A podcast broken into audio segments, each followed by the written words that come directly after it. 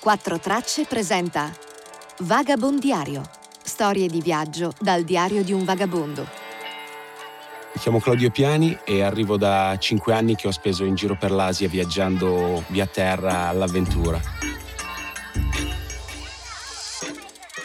In questo podcast vi racconterò le tappe del mio viaggio. Episodio 10. Poi non ci pensi più quando fai le cose, perché se ci pensi poi non le fai, quindi ne è valsa la pena.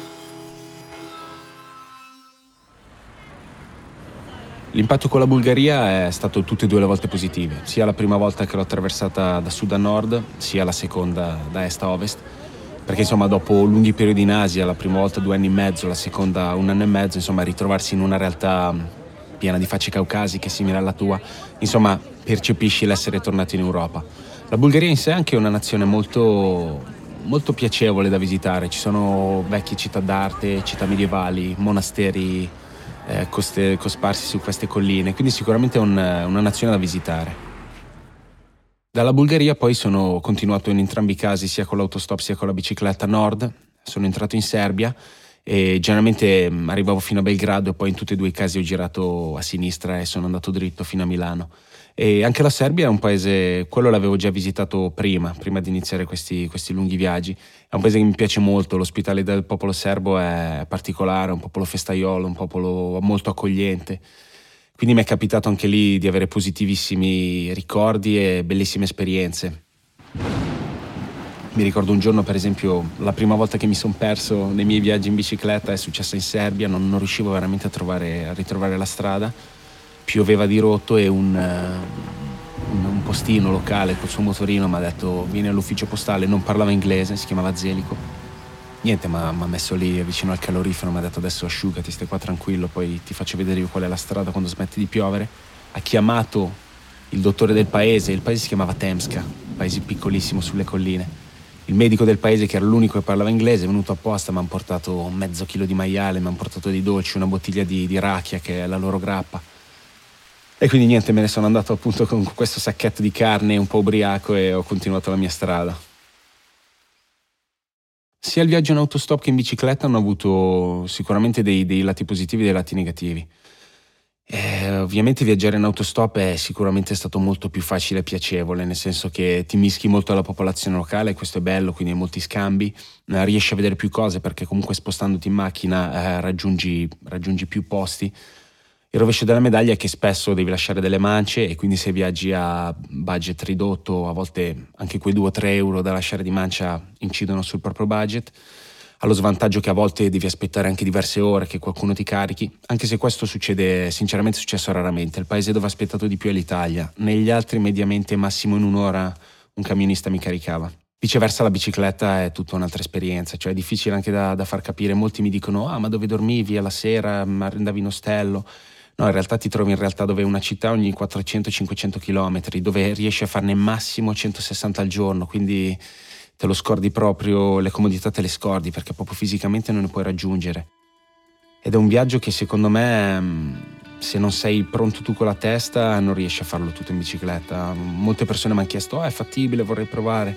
Io so che sono riuscito a farlo in maniera mm, positiva e bene perché prima avevo già attraversato l'Asia con mezzi pubblici in autostop questo mi aveva un pochino, sapevo cosa andavo incontro, sapevo com'era l'Asia, altrimenti non è facile, insomma, pedali a 4000 metri, pedali nei deserti, e il vento contro, cioè ogni tanto fai delle fatiche pazzesche.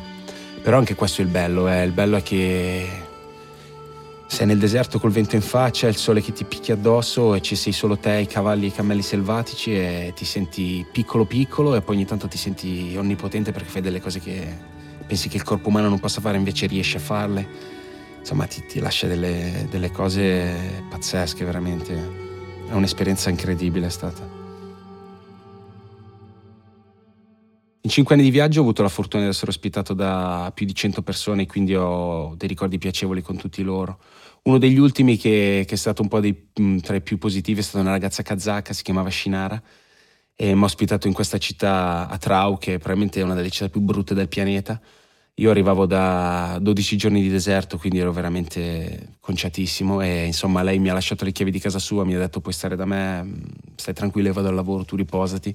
Ho fatto tre giorni dove potevo dormire fino a tardi, facevo lunghe docce calde ed è stato veramente un'oasi di, di, di felicità in, in, un mese di, di difficoltà pazzesche, appunto tra deserti e montagne.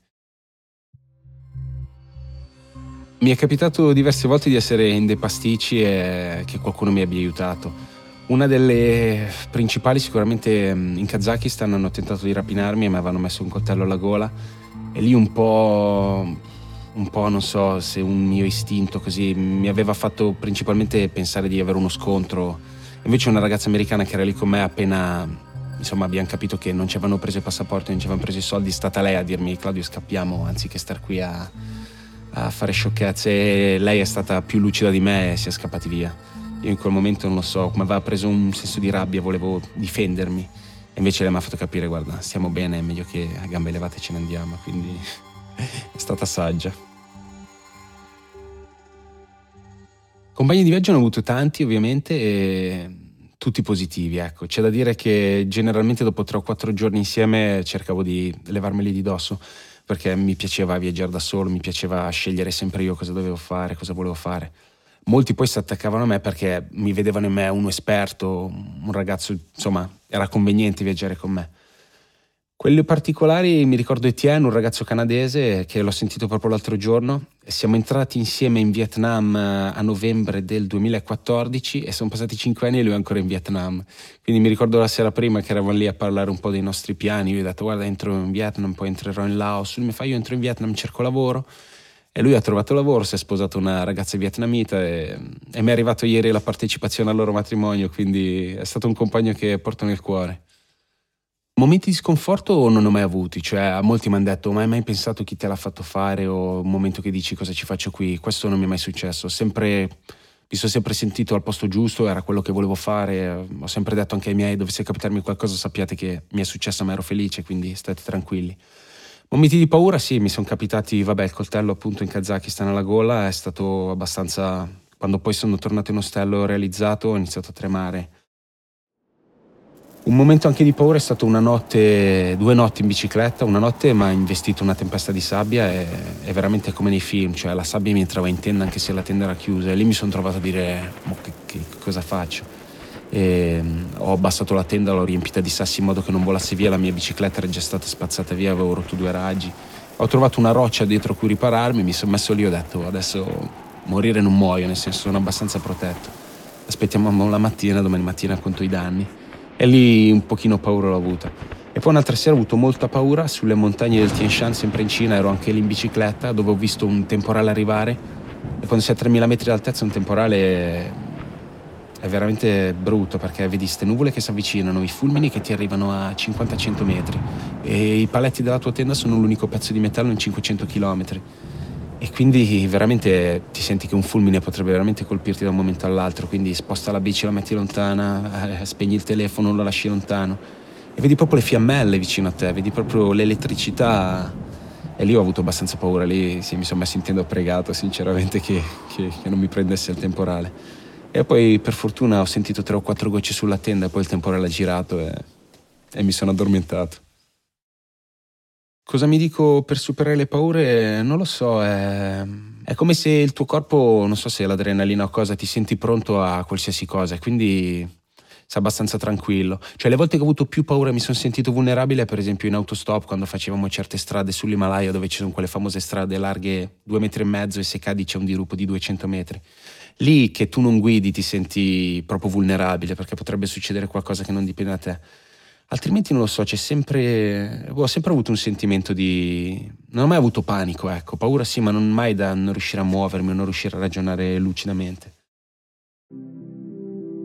Sicuramente è importante credere in se stessi, sapere delle proprie capacità, avere calcolato bene le cose perché c'è dietro comunque anche uno studio, nel senso non è che ero uno sprovveduto quando ho fatto queste cose, più o meno sapevo come comportarmi in qualsiasi evenienza.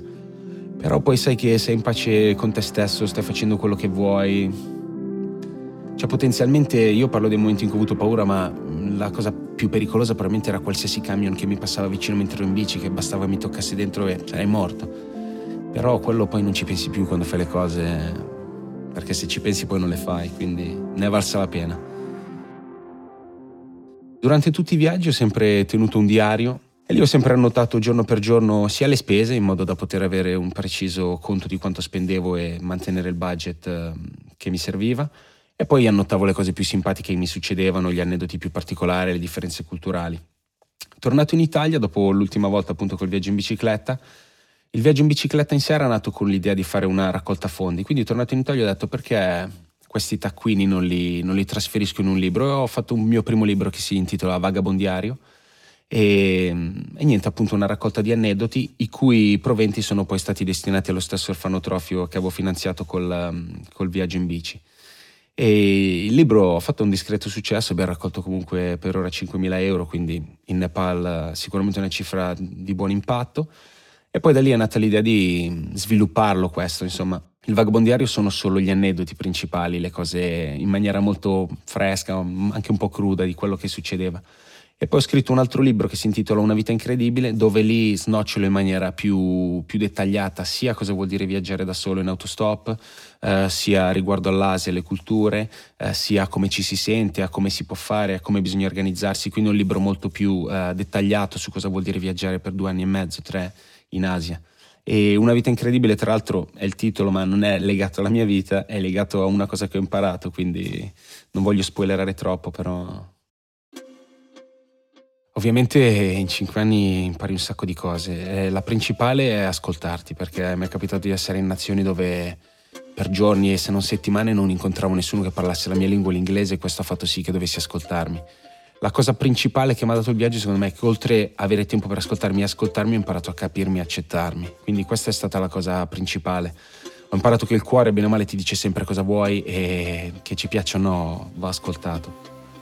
Le cose che mi ha meravigliato di più nel viaggio è sicuramente stata la gente, cioè vedere che a qualsiasi latitudine, in qualsiasi paese, un sorriso può aprire le porte del cuore. Tante, veramente c'è un linguaggio, se vogliamo, animalesco che non ha nazione, non ha religione, non ha, non ha niente.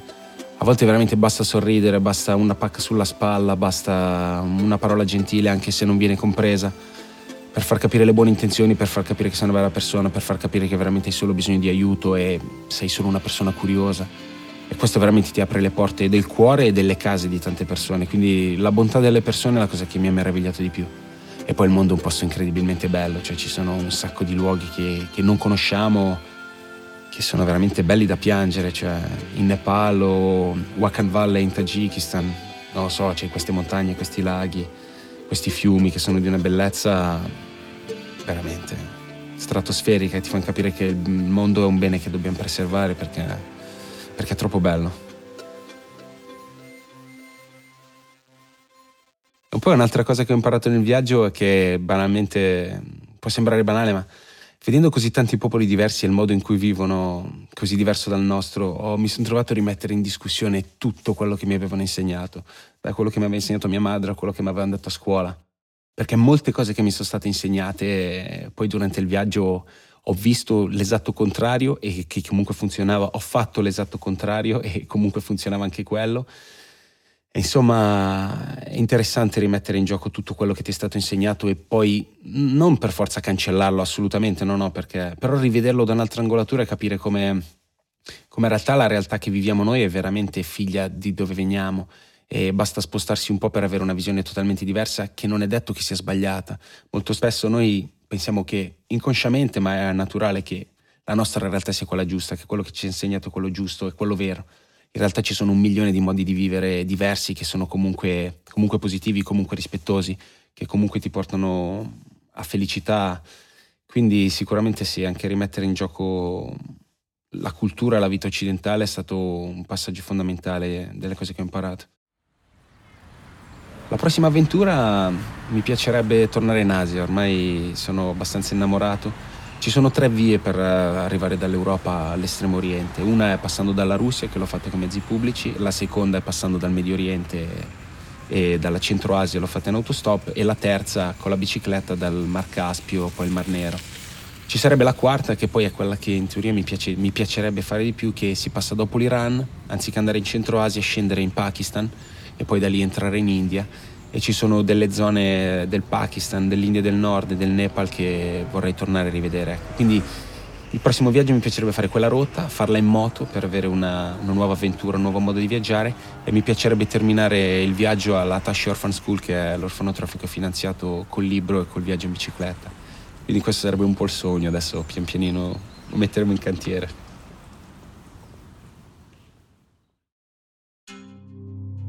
Quando vedi una persona e gli sorridi e lei ti sorride di riflesso, non so, c'è qualcosa che ti fa capire se puoi fidarti o no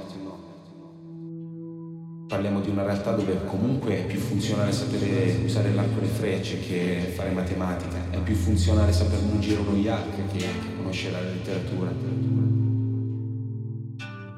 È difficile giudicare in maniera netta quello che è giusto e quello che è sbagliato. Non hanno nulla di quello che per noi è il benessere, ma a un certo punto mi sono chiesto chi sia veramente felice. Mi sono chiesto come facciano certe famiglie appunto a vivere in maniera così distaccata e tranquilla, a volte gioiosa un funerale, soprattutto quando poi pensavo a come lo viviamo noi, questi nonnini con delle ciabatte che hanno queste gerle da 50 kg che pian pianino camminano da 1000 metri di altitudine a 4000, un passo alla volta andando piano perché altrimenti non ce la farebbero chiamandola Mazzurri, occidentali ma con le carnagioni più scure, eh, gente con la pelle quasi nera ma gli occhi verdi. Si fermavano tutti e, e mi aiutavano ben oltre quello che, che chiedevo. Se mi fossi fermato all'unità che mi hanno offerto, probabilmente in Italia c'era arrivato con 5 mesi di ritardo. Ne è valsa la pena.